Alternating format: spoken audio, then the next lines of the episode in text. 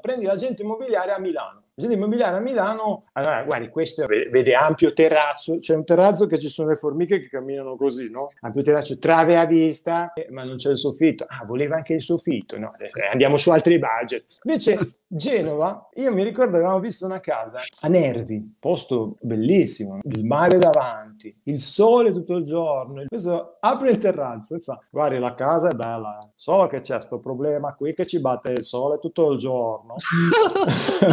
e beh lì le crescono i fiori, poi c'è la gente che non può più dei fiori.